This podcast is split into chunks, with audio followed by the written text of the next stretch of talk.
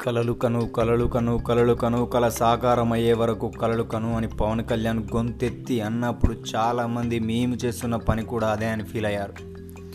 కానీ నేను మాత్రం కలలు కనడం ఆపలేదు. కానీ నేను కనేవన్నీ పగటి కలలు. ఏ మనిషికైనా ఒక రాత్రిలో ఏడు కళల వరకు వస్తుంటాయి. పొద్దున్న లేచే వరకు ఒకటి లేదా రెండు మాత్రమే గుర్తుంటాయి. ఆ ఏడు కళల్లో కూడా ఏ అందమైన అమ్మాయి తన ముందు ఉన్నట్టో లేదా వారిద్దరు కలిసి ఏ అందమైన కట్టడం ముందు నిల్చున్నట్టు కలకంటారు. ఇంకా కొందరు తమకి ఇష్టమైన మందు దొరికినట్టు చాలామంది చాలా రకాలుగా కళలు కంటూ ఉంటారు. నైట్లో వచ్చే కళలు ఒక్కటి కూడా గుర్తులేనప్పుడు వాటిని కనడం వేస్ట్ అని నా అభిప్రాయం. దానికి బదులు నేను పగటి కళలు మాత్రమే కంటాను. ఎందుకంటే అవి నేను పూర్తి స్పృహతో ఉన్నప్పుడు కనే కళలు.